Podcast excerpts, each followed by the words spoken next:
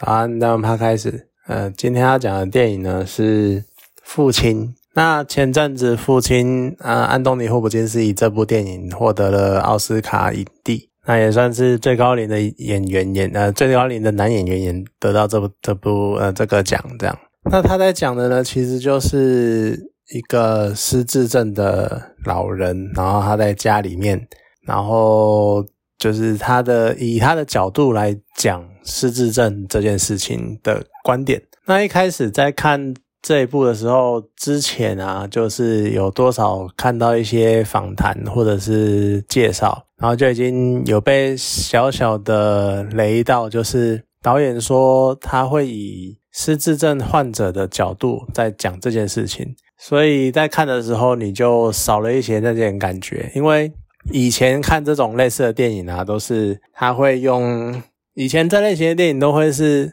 以一个家庭里面有一个失智症老人的那个角度来看失智症这件事情。可是《父亲》这部电影啊，他这一次就是用失智症患者本身如何看待这些事情，所以他就会有一些很混乱，然后很错乱的回忆，或者是角，或者是一些剧情。那你在看预告的时候，你可能就会觉得好像是悬疑片，然后就是哎，突然一下好像会不会是什么有人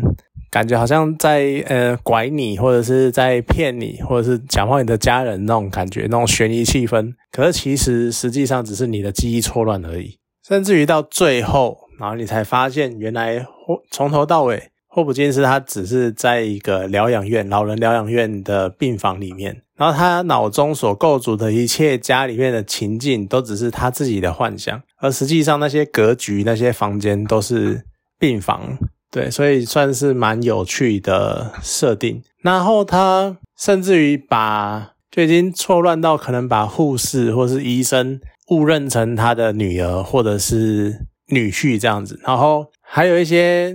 你就会。从霍普金斯的视角看出去，你就会觉得这个世界非常的混乱，角色也非常的错乱，然后甚至于是还加上了一些之前的回忆，然后整个彼此交错，因为他感觉上很多片段、很多事情是，譬如说女儿要帮爸爸找看护这件事情，有可能是之前在送到疗养院之前发生的事情。那霍普金斯诶有这个印象，可是当他到可是他最后住进疗养院的时候，他就会想起来这件事情，然后可能觉得哦，女儿要帮他找看护什么什么。可是其实他在对谈的是已经是医院里面的护士这样子。然后他有一些桥段也设计的蛮有趣的，像是呃，可能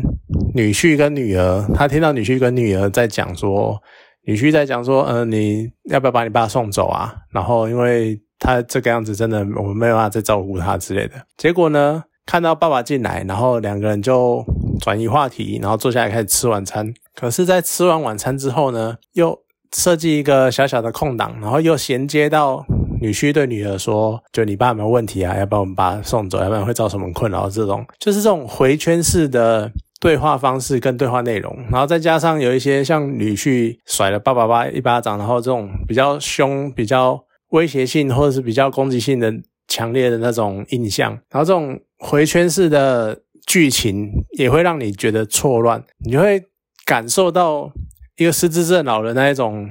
我是谁，我在哪里，然后我到底做过什么，然后这些到底是我的印象，我在做梦，还是他实际发生过，或者他现在真的呈现在我眼前，那种错综复杂的混乱的状况，算是一个蛮特别的观点。那当然不用讲，就是安东尼霍普金斯他的演技就是无懈可击，呃，不能说。好了，你可能要说，因为他可能你会觉得说啊，他人家都拿影帝了。可是我相信，就算在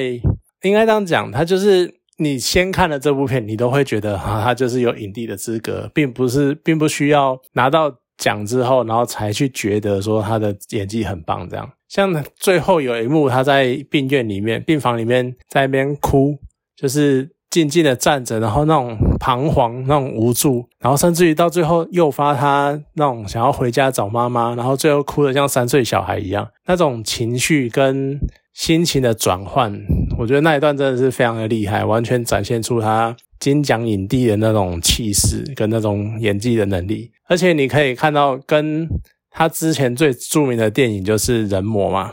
沉默的羔羊》里面的人魔汉尼拔，那种吃人的那种心机、城府深沉的犯罪医师那种气势，跟现在这种失智老人的那种感觉，两者对比，你就可以感觉出来他的演技真的是很强。那当然，另外一个演他女儿的是奥利维亚·科尔曼。那他也是前几届的金奖影后。那在演这部戏的时候，也是可以感受出那种对父亲的女儿一种操心，可是又觉得没有办法一直陪在父亲身边，因为他们各自有各自的生活要过。然后那一种纠结，然后还有就是一种放不下，可是又必须放下那种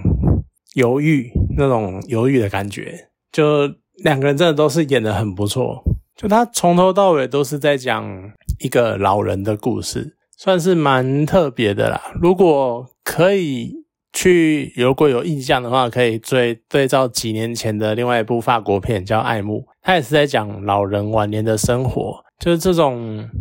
我们可能没有办法想象，或者没有办法体会，但是借由看这些电影，可能多多少少会有一点点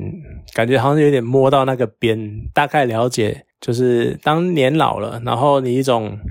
你曾经好像嗯，可能叱咤风云，或者是曾经做过一些事情，但是老了之后，你好像什么事情都做不到那种感觉。尤其是像在戏里面，安东尼·霍普金斯他的一些状态是感觉他好像，诶，他都会觉得说我还很聪明，我的神智还很清醒，然后我可以看透你，我可以看穿你们在干嘛，然后就是那种还觉得自己很聪明。可是那所有现实的。事情在他眼中看见的事物，就不断的在冲击他的认知，然后那一种我上一刻还在看着你，但下一刻你已经变成另外一个人那种彷徨的感觉，甚至于他在戏里面的那一些记忆的片段，你可能会觉得说，哎，好像是同一天发生的事情，又好像是隔了几天发生的事情，那一种你觉得自己很清醒，但是你又会。你一开始会觉得哦，我很清醒的，我可以分得出来。你因为同一套衣服，然后换了不同的衣服哦，所以是已经过了两天或过了三天。但是其实到了最后一次揭晓，发现其实已经过了一两个礼拜的那种错乱的感觉，算是有点将你一军那种感觉。你原本自以为聪明，但是其实事情并不是你所想的那个样子。我觉得这种他不断，他不但在。感觉上，在剧情里面迷惑的这个老人，他实际上整部电影所演出来的样子，整个剧情的走向，其实也在迷惑我们这些观众。我觉得这种互相对照的方式，算是蛮有趣的。那当然，最近可能一方面他可能已经差不多要下片了，另外一方面最近大概不太方便去电影院看。那之后等如果有上串流的话呢，可以去找时间去电影院看，呃，找时间去用串流看一下。好，好不错的电影，啊，推荐给大家。好，谢谢。今天讲，今天讲到这里，谢谢大家。